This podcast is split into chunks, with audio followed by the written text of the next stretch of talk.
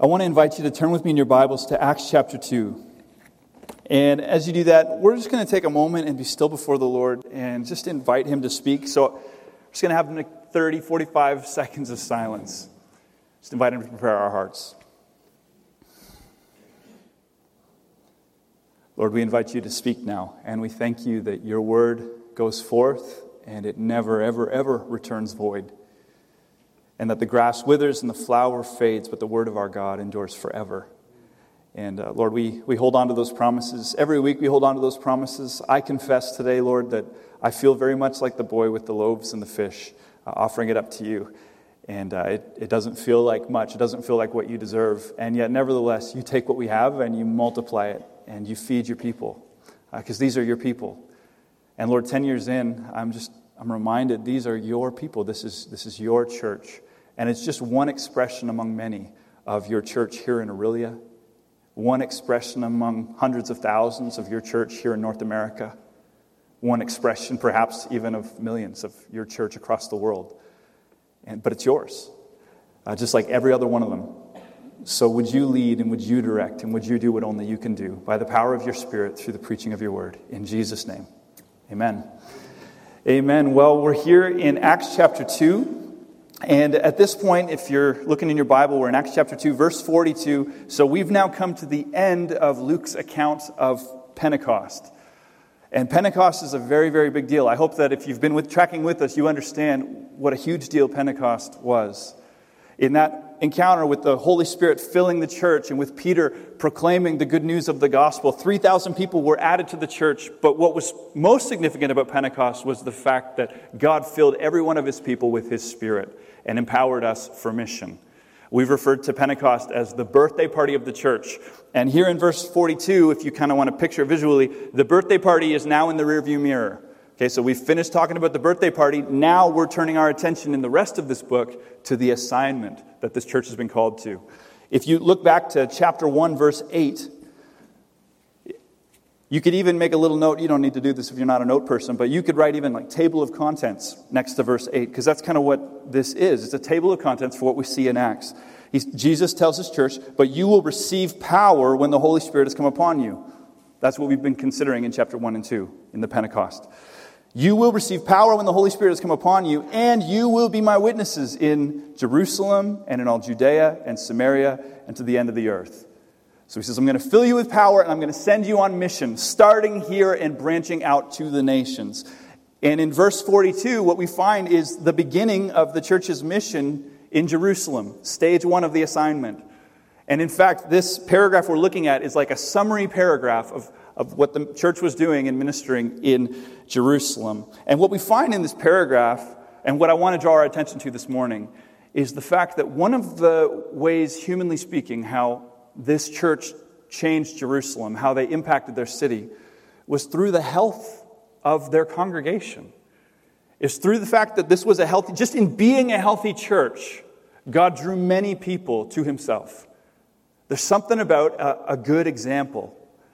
And, uh, you know, I've, I've been thinking about it this week because I'm, one of my joys as a pastor is I get to do pre marriage counseling. I get to prepare young couples as they're getting ready to get married. And I don't know if you've ever had the joy of, of talking to young couples as they're about to get married, but uh, they kind of look like Kezia all the time. I don't know if you noticed, Kezia didn't stop smiling once. And it's like that with these young couples. You know, they're just, they're giggling. And I'm sitting in the office and they're across from me and, and they just can't stop smiling and looking at each other. And I ask, have you ever had a, a significant argument? And they, they're like, only about who's going to hang up first. And then they tickle each other. And you think, like, it's, uh, it's beautiful, it's horrifying, it's all the above. It's young love. And, and so it's, I feel like it's part of my responsibility to help them to take off those glasses and let's be real here. Marriage is it's hard and it's a long walk. And some of the giggles eventually fade. You're going to have some hard seasons. And, and one of the things that I tell every young couple as I prepare them is I tell them that you need to find a healthy Christian couple and you need to spend as much time with them as you can. You need to watch that example. You need to ask lots of questions. You need to soak it in.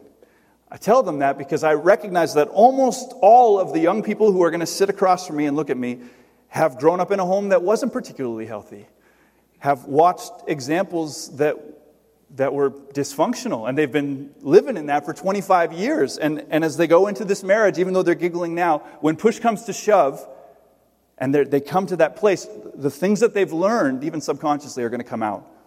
And so I always challenge them. I say, find something healthy and lock onto it and, and just be with them and ask questions and ask them why they do what they do and watch the way he talks to her and watch the way she talks to him and soak it in. Right? Healthy examples are, are we need those. And you say, what on earth does this have to do with our passage? Well, I feel like this morning on our 10 year anniversary, we're kind of like those giggling kids in the room. You know, we're 10 years in and we're, we're full of ambition and optimism and we're kind of looking at each other and it's just going to be great, right? We're going to, we're ready to change the world, change the city. We, uh, we're ready to be a healthy church, which is good. But right now I want to ask the question do we know what that looks like? What does it look like to be a healthy church? One thing I've, I've learned over the last 10 years is that in a room of 100 people, there are a 100 different ideas of what a healthy church should look like. So the person beside you and the person behind you and in front of you, they've got an idea of where we're going. Uh, but that idea of where we're going is actually kind of different from your idea and from his idea and from her idea. And here we all, all, and it's shaped by our experiences, right? It's from, I'm, the person beside you is like, I'm ready, to, I'm ready to recreate this church to look just like the church of my childhood. And the person beside you is like, no, it's going to look like the church I just came from. And we're all running these directions. And of course, that's natural. We're shaped by the experiences that we have, right? We're influenced by those things. That's, you can't avoid it. And in large part, it's good. You've, all of us here have learned healthy things from our past. We've seen good examples in the churches that we were in previously. But the frightening thing is that all of us here have soaked up unhealth from our past. And we've learned dysfunction from the experiences behind us. And we bring that with us too, the whole mixed bag, a hundred different versions of, of that baggage here in this place. It's kind of a miracle that any church lives past 10 years. What do we do? If everybody's going in a different direction, sometimes I'll have a meeting in the morning where someone says, we should be going here. And I have a meeting in the afternoon where they say, no, we should be going here. And they're both tears in the eyes, God's word open, convicted. What do we do? Well, I would propose that for the next 35 minutes at least, we all resolve to take those experiences of the past and my favorite church of the past, and let's, let's set that aside for a moment and let's share this experience of looking at this picture of a healthy church in Jerusalem. This is the first New Testament church. They're not perfect. We're going to learn about their flaws and shortcomings in the weeks ahead. But they're healthy and they're vibrant and they're on fire for the Lord. And so, what we have in verses 42 to 47 here, it's not a prescription. You know, so, this isn't like the doctor writing out, do these seven things, go. That's not what this is. It's not a prescription. It's, it's like a, a snapshot a snapshot of a moment, and we're looking at a healthy church and watching the way that they conducted themselves. So that's what we're looking at today, and I want to invite you to look with me at Acts chapter 2, verses 42 to 47. Hear now God's holy, inspired, inerrant, living, and active word to us today. And they devoted themselves to the apostles' teaching and the fellowship, to the breaking of bread and the prayers. And awe came upon every soul and many wonders and signs were being done through the apostles. And all who believed were together and had all things in common. And they were selling their possessions and belongings and distributing the proceeds to all as any had need. And day by day, attending the temple together and breaking bread in their homes, they received their food with glad and generous hearts, praising God and having favor with all the people. And the Lord added to their number day by day those who were being saved. This is the word of the Lord. Thanks be to God. And thank you, Lord, for a portrait of a healthy church. What a benefit that each and every. Now, maybe some of you here today grew up in absolute dysfunction. And I know that's true for at least some of you. And when you look back on the church of your past, all you can remember are scars and pain and hurt and and, and, you don't want to repeat any of that. I praise the Lord that we can look beyond that example to this example that we all share. So let's look closely. Here we catch a glimpse of a healthy, flourishing church. What do we see as we consider their example? What are these marks that we find in this healthy church? I want to pull out eight marks today. And the first thing that we find as we look at this snapshot is that a healthy church is devoted to the teaching of the word. So in verse 42, Luke says they devoted themselves. This word has the idea of, of like binding themselves, attaching themselves, resolving to stay close to the apostles' teaching and the fellowship, to the breaking of bread and the prayers. So he takes these four things and he, he elevates them. He says, if you want a snapshot of who this church was, this is it. So if there was a church planter who were to come to me today and say, Give me one verse to prepare me as I go to plant a church, I'd, I'd point him here. Devote yourself to these things. And the first thing on the list is the teaching of the apostles, which meant that whenever the church gathered, the, the Word of God was central.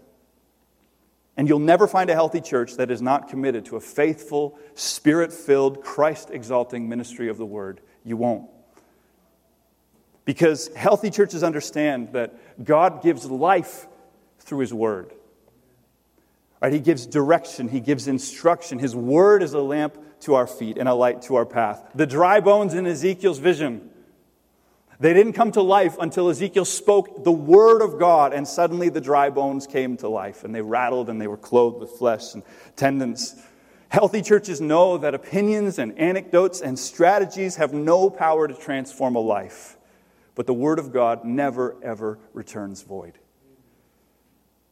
The reformer Martin Luther, I love quoting Martin Luther because he's straight to the. And he says things in a, in a way that kind of jars you a little bit. And he does that here. He's reflecting on how God used him to bring about this movement that really changed the world, the Reformation. He famously said, See how much he has been able to accomplish through me. Though I did no more than pray and preach.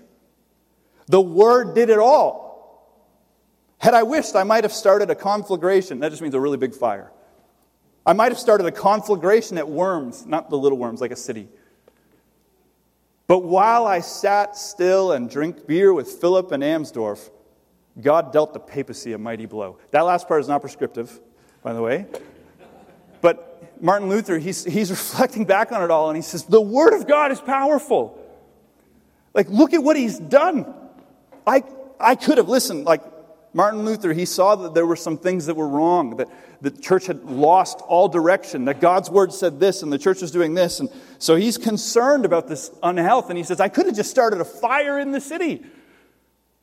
But instead, he says, I opened my Bible and I, I preached the word just faithfully, regularly. I, I, I got the word out to the people. And do you know what happened? He says, It was like I opened the cage and the lion went out changed everything. And I sat down with Philip and I had a drink. And the world changed because the Word of God is sharper than any double edged sword. Sometimes I, sometimes I suspect that myself and for us as Christians, we lose sight of how powerful the Word of God is. When we are doing evangelism, when we're reaching out to our neighbors, let's, let's resolve to just sow the Word of God into our conversations, right? Memorize Scripture and get it out because it never returns void. You could talk to your neighbor for 20 minutes about your thoughts, and, and the Lord might see fit to use some of that. But if you, if you give them just one verse of the Word of God, just watch. It's like a lion let loose, it's like a seed planted deep in their heart. And Martin Luther says, I saw it, I witnessed it. It's unbelievable. Now, in the coming chapters, we're going to read about how this fledgling church grew to reached Jerusalem and then Judea and Samaria. And then at the end of it, we see the Apostle Paul in Rome, and the nations are being reached through this church. But here in the very beginning, we were reminded that they didn't do it with politics, and they didn't do it with weapons, and they didn't do it with the latest church growth strategies or tactics. Didn't use any of that. They devoted themselves to the Word of God. And you will never find a healthy church that is not devoted to that same conviction. That's the first thing we find here, the first mark of a healthy church. The second is that a healthy church is devoted to the fellowship. And I want to point out there's a difference between the fellowship and fellowship in general. In your English Bible, it says the fellowship. In the Greek, it's got the article there, the. He, which means he's not just talking about having coffee with your friend at the coffee shop. That's fellowship. And that's important. We need that. But he's not just referring to that, that's tied into it. But what he's referring to, the fellowship, the coming together, the large gathering of the people of God. And the early church devoted themselves to this. We find them there in this, in this paragraph, we find them coming together at the temple. In the early days, they were still allowed to gather at the temple. I don't know if you've ever thought about that. But remember, these, these are Jews, and they hear the proclamation of Jesus. And, but what does the proclamation say? It says that Jesus is the one we've been waiting for. And so they understood themselves not as having departed from Judaism, but from living in the fulfillment of Judaism. And so, of course, we find them worshiping at the temple because they're Jews. And so they're there and they're worshiping God, and now their worship's different because they see Jesus. And that changes everything. But they're still there, and there's an early season where they're allowed to be there until kind of the people in the temple come to realize that this is not just like a, a different piece of us, this is like a whole new thing, and they're cast out. But they would gather in particular at a place called Solomon's Portico, which is on the eastern side of the outside, outer courts in the temple. We're going to see them there next week when we turn to chapter 3. And they came together day after day, and they sat under the teaching of the apostles, and they prayed together. And this was their habit. They made a priority of assembling. They devoted themselves, as Luke says, to the fellowship. The early church understood that there was something special that happened when the people of God came all together. We see this captured in Hebrews 10 24 to 25, where the apostle instructs us Let us consider how to stir up one another to love and good works, not neglecting to meet together, as is the habit of some, but encouraging one another, and all the more as you see the day drawing near. See, these people in Acts had been transformed by the gospel. And one of the evidences of that transformation was that they wanted to be together. I, again, Kezia is just like this beautiful illustration today. I'm going to refer to her a few times. You, you look at that smile, you see her just bubbling and eager. Was somebody twisting her arm to get her here today? Not a chance. Like, she has seen Jesus, and there's nowhere else she'd rather be. She is excited. She's here. She's going to learn more about him. She's going to worship with her friends. She won't stop smiling. She's probably feeling a little nervous right now. Doesn't matter. I'm too excited, right? She wants to be here. And that's what we see in this church. Nobody's twisting their arm. They want to be together. They're taking every opportunity that they have to get together, to assemble with the people of God. And that is a mark of a healthy church. And if there's one area in this sermon where I want to just point in a little bit of press for us as a people. I am going to suggest to you, from my vantage point, that for my generation, this is an area where we are markedly unhealthy. We don't prioritize assembling together. We don't devote ourselves to the fellowship. And we model that for our kids, for the next generation. The, the assembling of the people of God is, is pretty low on our priority list. Now, sickness happens, and going away for vacation is going to happen. You got four, four vacations, and you, you travel with your family, and you're worshiping in a different place with a different congregation. Of course, of course. But I wonder if we are prioritizing the gathering. Because sometimes it, it, feels as if 20% of the folks who, who should be here, who could be here, aren't here. They're off doing other things.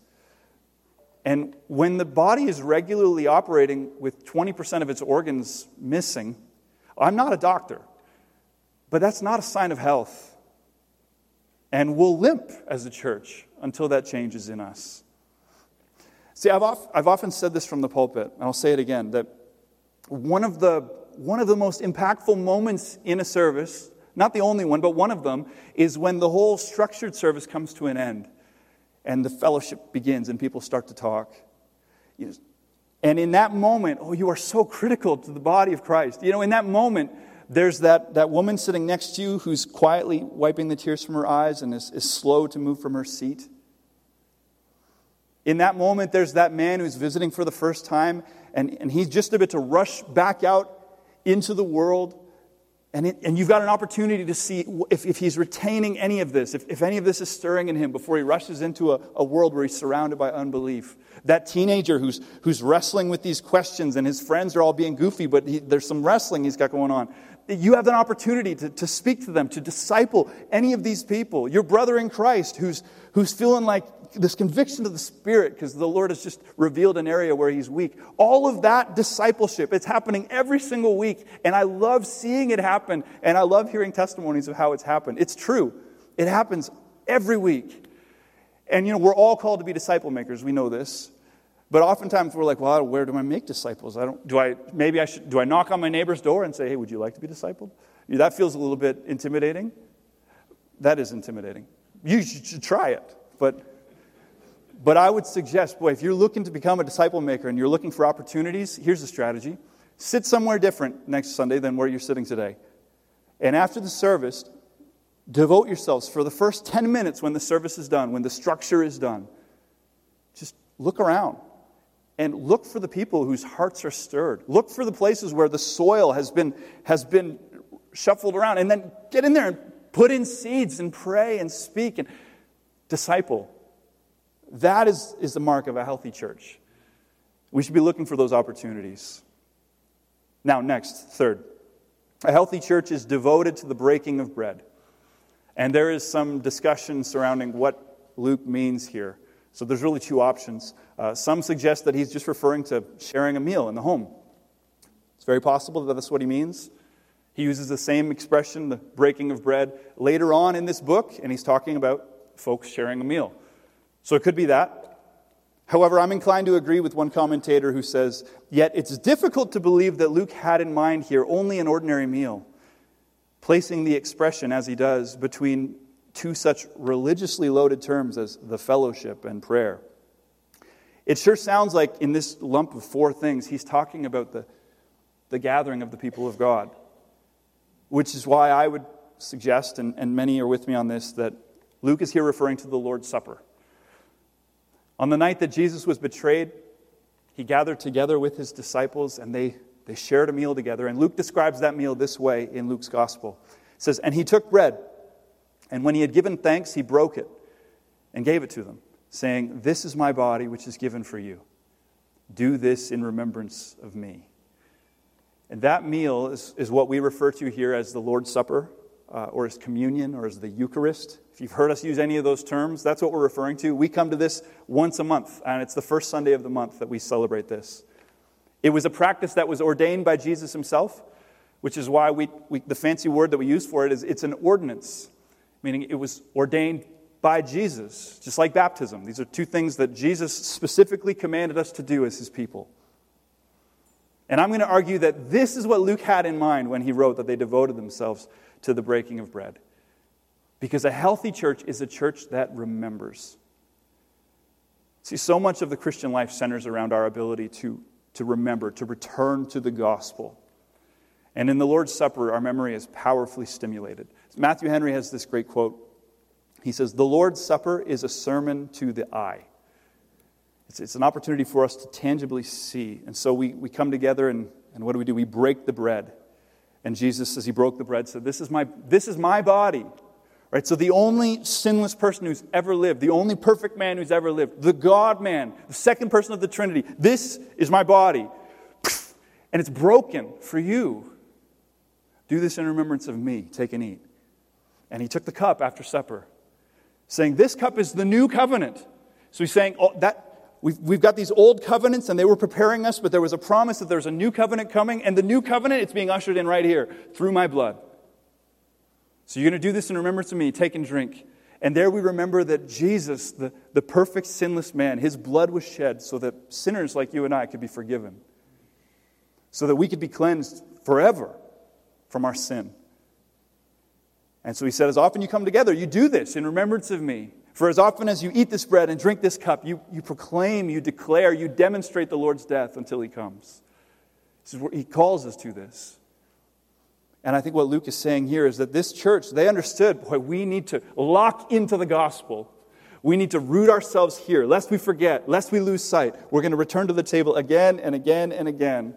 We need to see that we're cleansed, we're forgiven, we're loved, our sin is paid in full. That's the gospel. And if we lose sight of the gospel, then we've lost it all. You see, Jesus loves his church. And as I was praying earlier, this is his church. The Redeemer is, is his church. The cornerstone is his church. His church is gathering all around the world. He loves his church, and he is this ordinance, this order from Jesus is that we would return to the table again and again. Why? Because Jesus, who loves us and who knows us, recognizes that we are prone to forget. So the early church took this very seriously, and they devoted themselves to the breaking of bread. And you'll never find a healthy church that doesn't do likewise. Now, what, is, what does regularly look like? Well, some return weekly, some, like us, return once a month, but every healthy church returns regularly to remember. Next, we learn in this snapshot that a healthy church is devoted to prayer. They're devoted to prayer. So, again, if you have your Bible, I want you to flip back to chapter 1. I want you to notice the way that Luke highlights how prayer is, is central, integral to this church. So, in chapter 1, in verse 14, this is when they're looking to, to select an apostle. Oh, no, this is, this is, after, uh, this is before the ascension. After the ascension. When is this? After the ascension. Stay behind your notes. Verse 14, he says, All these with one accord were devoting themselves to prayer, together with the women and Mary, the mother of Jesus, and his brothers. Then, if you flip ahead to verse 24 of chapter 1, this is when they're trying to set apart an apostle to replace Judas. And it says, And they prayed and said, You, Lord, who know the hearts of all, show which one of these two you have chosen. We're going to find them in prayer again and again in the book of Acts. In times of crisis, they're in prayer. In times of fruitfulness, we'll find them again in prayer. Prayer as they worship, prayer as they're sending missionaries, prayer as they're seeking direction this church is, is marked by prayer, devoted to it. Luke wants us to see that. J.I. Packer has this great quote. He says, Men who know their God before anything else are men who pray. And the first point where their zeal and energy for God's glory come to expression is in their prayers. If there's little energy for such prayer and little consequent practice of it, this is a sure sign that as yet we scarcely know our God. So he's just saying the flip side of what we've been saying. We're saying that the mark of a healthy church is that there are people devoted to prayer. He's saying here, J.I. Packer's saying that on the flip side, if you find a church that's not devoted to prayer, that doesn't see priority in prayer, that, that doesn't really put it high on the priority list, it's a sure sign that as yet they scarcely know their God. And this church that we find in Acts, they knew where their power came from. And I also want you to note here that this is, this is corporate prayer that Luke's highlighting. So the prayer that he mentions here is, is happening in the context of the apostles' teaching and the fellowship and the breaking of bread. So here he's talking about the assembly, what the church does together. See, there's something special, something powerful about praying in community. And I'm going to hazard a guess that for some of you, you've actually never experienced that. You've never prayed in a prayer group, you've never prayed in a large gathering. Um, you, you see prayer as something that is, is only private, and private prayer is a thing, but there's something beautiful about praying together with the people of God. And I, if, if you haven't experienced that, I'm praying for you that this would be the year that that changes for you. Our theme verse, our theme verse for this year is from Luke 11 1, where we read, Now Jesus was praying in a certain place, and when he finished, one of his disciples said to him, Lord, teach us to pray, as John taught his disciples. That, that request right there, Lord, teach us to pray. That's our theme verse for this year. Because if we're going to be a healthy church, if the Lord's going to use us to reach this city, we must devote ourselves to prayer. We cannot do this in our strength. Can't do it. Can't do it in our programming. Can't do it in your. Like, I mean, we could all motivate ourselves right now and get really pumped up about evangelism. We could go, we could knock on doors, we could talk to our neighbors, our coworkers. We could give it our very, very best efforts, but without prayer, Without the Spirit of God empowering us, preparing hearts before us, softening them, opening ears, nothing will happen. Nothing will happen. So we need to grow in this. We need to continue to devote ourselves to prayer because there's never been a healthy, vibrant, flourishing church that wasn't first a faithful, humble, committed to prayer church. So let that be us. Now I'm going to move quickly with these last observations. The first four uh, these were flowing out of, as I mentioned, a really significant summary. That was, the, that was the blueprint for planting a new church verse. So he highlights this. But then he goes on to just describe the things that were happening in their midst. And in that description, I want to pull out just four insights for us as we move forward. I think we can take from this snapshot that a healthy church is filled with grateful people. Filled with grateful people. Look at verse 46 again. Day by day, attending the temple together breaking bread in their homes, they received their food with what? Glad and generous hearts, praising God and having favor with all the people. Day by day, they were glad. Day by day, they were a people of praise. So, again, let's go back to little Kezia. I wish that I, that's what we ought to look like. There's something compelling about that, isn't there? Just so overwhelmed. You know, it's easy to grumble. This is a secret. Uh, I want to share this with you. It's easy to grumble. It really is. And I would say an unhealthy church, a sign of an unhealthy church, is that they are known for their grumbling. They're known for their irritation. They're known for the way that they quarrel over every last little minute thing and wrestling and dividing. That's a sure sign of, of rot and unhealth. But a healthy church, oh, it's marked by gratitude and joy. It's easy to grumble. The, the devil, he incites us to grumble, right? I've got this quote here. Let me share this with you. This is a quote from Sinclair Ferguson. So he's talking about the grumble. He says, He knows that he cannot destroy the salvation of God's people. He can't do it. But he is bent, indeed hell bent, as he was in Eden, on destroying our peace, liberty, and joy in God. And that's the game plan. So the devil, he's looking, he knows he can't just like rob you of your salvation. Oh, but what I can do is I can make you miserable. And I, I could convince you to find something to complain about every day. I'll convince you to find something to complain about when you roll out of bed, in your marriage, in your family life. I'll, I'll convince you to find something to complain about every time you come together. Oh, the lights are too bright or too dark. Or the songs, they didn't sing my favorite song. Or the, the pastor's preaching too short. That's never it. Right? right? But it's easy. It's not like this is hard. And, and the devil's like, and, I, and I'll, I'll convince you that this is discernment. So you'll, you'll foster these complaints and this grumbling spirit, and you'll feel great about it. It's not a mark of health to be grumbling all the time. It's not. You know what a mark of health is? That smile that we saw beaming from the front. That's, that's health right there, isn't it? You know why? Because she sees Jesus. A, a, healthy church is a happy church.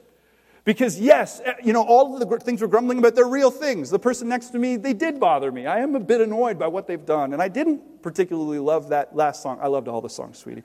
But, like, they're real things. I get it. This isn't like what I grew up with. Very true. But then I stop and I look around, and there's a hundred people here who have been transformed by Jesus Christ, brought from death to life. A hundred people that could be anywhere else, and yet they're here worshiping Jesus, and I get to worship with them. Right? And the Word of God, like God could be, He could be silent. He could have just left me to try and figure it out. Instead, He speaks. I get to hear from Him today. I get to hear His Word. I get to pray these prayers. And it's not meditation. It's not the things that my friends are doing at, with the yoga studio where I'm trying to center myself and express my thoughts to myself. No, I'm lifting them up to God, the maker of heaven and earth, who is my Father, who loves me, and who has the power to change the world. I get to bring that to Him. He invites me to come. It's amazing. I'm surrounded by a million miracles every day. And so, yes, I could nitpick and I could find things that bother me. Sure. The devil would love for me to do that. But a healthy church doesn't do that. Because a healthy church is so saturated with and infatuated with and overflowing with the gratitude that comes with the glory of the gospel. And that's a mark of health. And so let people see that in us. And I hope they do. I hope they're seeing that in me. I hope they're seeing that in you. I hope they're seeing that in our little ones, in our marriages as we go and we scatter, as we work in the workplace.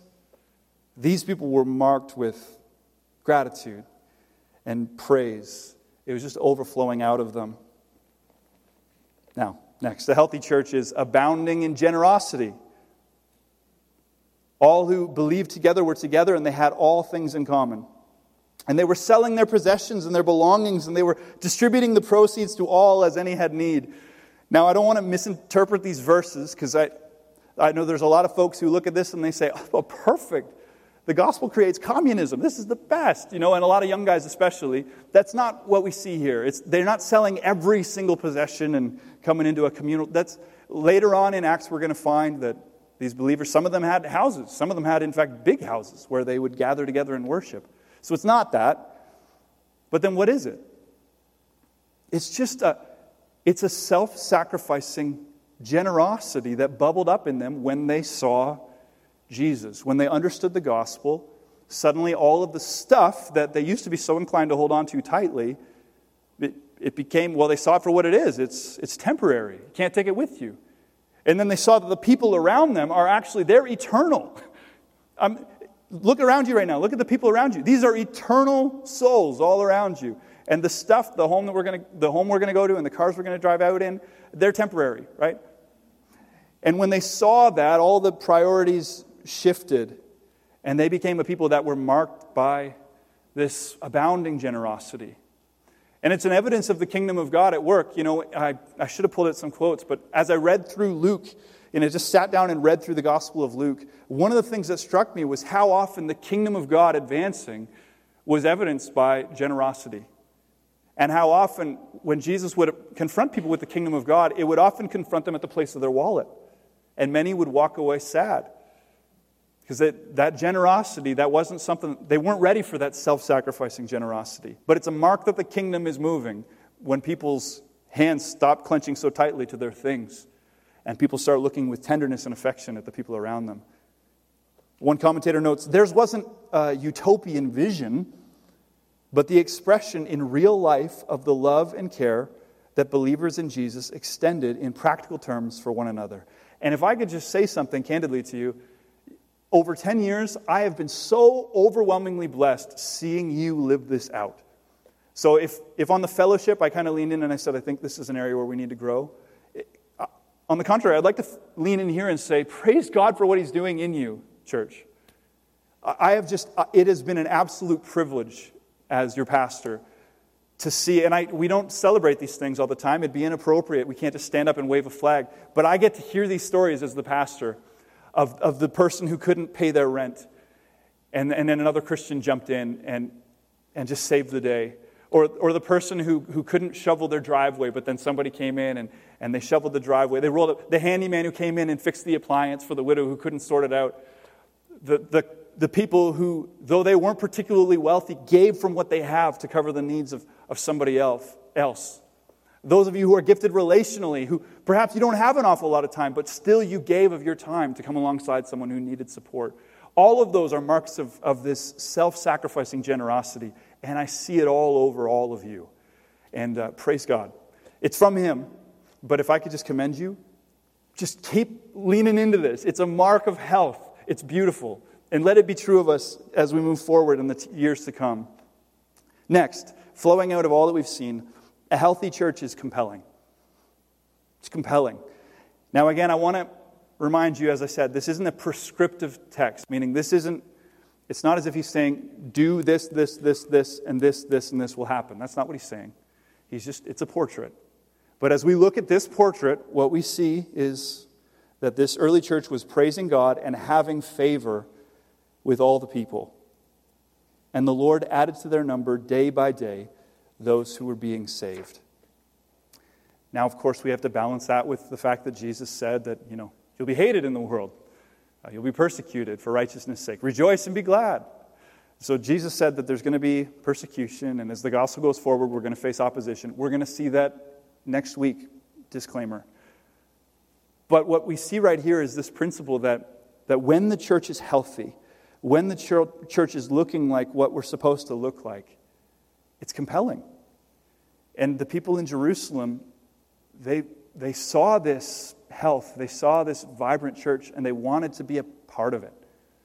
Right? They looked at it with favor. They looked at the way that they were caring for the poor in their midst, and they thought, that is special. They looked at the way that they had community, and they thought, that is special. Can I tell you something? In a world where people are, are grumbling all the day long, a joyful people who are marked with gratitude and generosity is compelling witness. Be that person in your workplace and just watch what happens. It's compelling.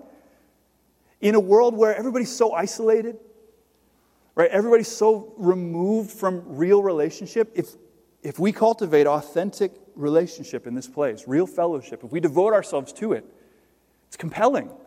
When people come in and they see it and they see our love for one another and our knowledge of one another, it's compelling in a world where nobody really knows what to think.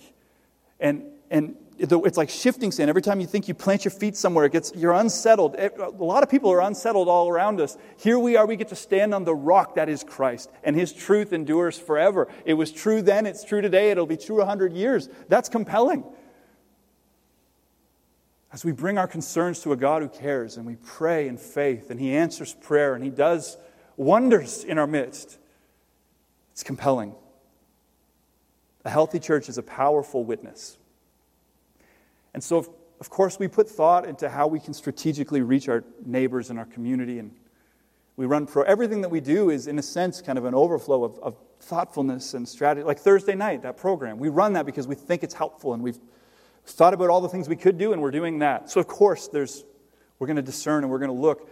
But here's the beauty of it, and something that I, I rest in when I start to feel anxious. The recipe is a healthy church a church that beholds Christ and is transformed by him.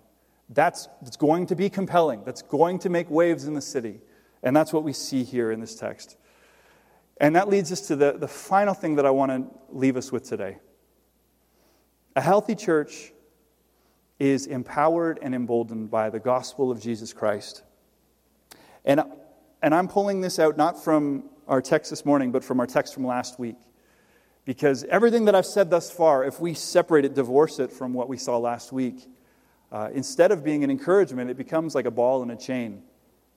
Here's what I don't want today I don't want us to go home and to kind of wallow and say, oh, I'm not devoted to the fellowship like I should be. You know, my attendance is abysmal. I need to do better. Do better, do better. I can do better, do better. The prayer meeting, I, I just have to I got to fit this into my schedule. I just got to do better. You know, pastor sounded disappointed in me. I think he's, I think he is. I, I, can, I can do this if I just work harder. If I roll up my sleeves, we can be a better church. We can be healthy. That is not healthy. that's not what we're after. And that's not who these people were. That's not who little Kezia is, right? What's healthy about it? These are the people who are coming out of Pentecost. Remember, these are the people we heard about last week. They rush out into the street and they see these signs and wonders. They don't know what's going on, and they hear Peter, and Peter boldly proclaims the gospel. And he tells them about Jesus, the man who conquered death, the king who we've been waiting for. And he says, This Jesus, he is the king, he is the Lord. He took all of our sin, and, he, Peter looked out at the crowd. He said, We are sinners, but this Jesus has taken our sins upon himself. And he's removed it from us as far as the east is from the west. But we rejected his authority and we rejected this Jesus and we've been living these selfish lives for ourselves and we have sinned. And if you remember this group of people hearing the, the gospel, they were cut to the heart because they knew it was true that they did reject Jesus, that they have been living a selfish life, they've been living for themselves, that they, they build all of their priorities around, around the idol of me, right? Cut to the heart. And they said to Peter, What must we do? Remember what he said? He said, Repent, and be baptized, be filled with the Spirit. He said to them, Just turn from your sin, place your trust in Jesus, watch what he'll do. And that day, 3,000 people were added to the number. 3,000 people turned away from who they were. 3,000 people put their trust in Jesus. They demonstrated it by going through the waters of baptism. They were filled with the powerful Holy Spirit, and that change them. So then, what do we find here in verses 42 to 47? We find the overflow of that. We, what we don't find in 42 and 47 is a bunch of nice people who are like, hey, I think we can be nicer if we just work harder. Let's just work harder at being better. No, no, no. What we find here are people who were dead in their sin who are now alive in Christ. And He's changed their affection, He's changed what they want. That's why you're not, you're not twisting their arm to get them to do these things or to be these people. It's just who they are. They're like, they're like little Kezia. They're just smiling ear to ear, just overwhelmed with the glory of God. And, and having seen Him, this is the overflow. And I, I want to make sure that we see that before we go any further. If we want this, if we want these marks, we need that. We need to see Jesus afresh, day after day, week after week, month after month every 10 year anniversary, we take stock of our hearts and we say, What are we looking to? Are we looking to anything but Jesus? Because if we are, this whole thing's going to fall flat. But if we lock our eyes on Jesus, the health will follow, the health will flow out of it. This church in Jerusalem was filled with genuine, genuine passionate, on fire for Jesus believers. Everything else flew out of it. A healthy church never, ever, ever, ever takes her eyes off of Jesus. A healthy church never, ever, ever, ever grows tired of the gospel. And a healthy church understands she can't do anything in her own strength. So, Redeemer, we're going to respond in song in just a moment. But, but my call to you today, if maybe you're looking back and you're feeling convicted on some of these areas, and that's good. Maybe a very quick aside. I was talking to somebody the other week because guilt and shame, sometimes they're good. And I want to be careful how I say this, but the Holy Spirit, if He's working in us, brings conviction. So sometimes the Holy Spirit lets us feel some guilt and even some shame associated with it. But there's an unhealthy guilt and shame, and that's the work of the evil one. See, the, the evil one comes to steal and kill and destroy. And so sometimes we feel a guilt and a shame, and the voice in our head says, You're such a loser. Look, this is, you're, you're the worst. How could God love someone like you? You should just quit now. That's unhealth. That's not the work of the Spirit. But maybe you're here and the Holy Spirit is telling you, He's just opening your eyes to see things and He's saying, We can do this. We can do this. You see this here? Let's make some changes. That's a good feeling. Pursue that. But just know this any change that's going to flow out of us from this sermon, from any sermon, from your Bible reading in the morning, any change that's going to flow out of us has to be empowered by the Spirit of God as we look to Christ. So let's resolve, whatever our strategies might be for the years ahead, let's resolve to look to Jesus. And to that end, I want to pray for us, and then we're going to sing together.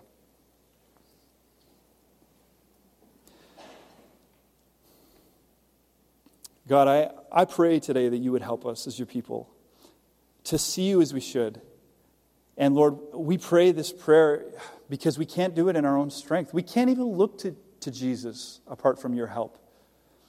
We're, we're, we're blinded by sin, and we need the help of your Spirit to take off the blinders Uh, to wash it away, and to help us to see you as we ought. And so I pray for that today. I pray that for every single man or woman, boy and girl who's here today. Lord, I think of the 55 kids who are being discipled right now by 15 volunteers, and it's, it's beautiful, Lord. And, and I think of all the people who are here right now worshiping you in this room, and it's, it's glorious, Lord. You've, you've done these amazing, great things in our midst. But Lord, I pray that you would help us just to lock onto you Lord, in the years ahead, uh, when, we, when we find ourselves in the valleys, when things get hard, when it's tough, I pray that we would be a church whose eyes are locked on you. Lord, I pray against a spirit of discouragement. Lord, I, as I was preparing this morning, I just felt so convicted that, that I didn't want a tone of, of legalism, a tone of shame to be the, the undercurrent of this sermon. And even now, Lord, I just pray if it was, just wash that away. That's not what we want. What we want is, is lives that are animated by the gospel, lives that are abounding in gratitude from all that we've seen and heard and know. Lord, we want to be a people who are distinctively marked as set apart. We want to be holy, for you are holy. And so, God, we, we can't do that in our strength. And so I pray that you would help us now as we see sin, as we see weakness, as we see areas where growth is needed, I pray that, Lord, we would see that, but then we would lift our eyes and see Jesus, and that you would bring about the change in us as we strive to be more like him. And we pray all of that in Jesus' name. And everyone said, Amen. Worship team, would you lead us?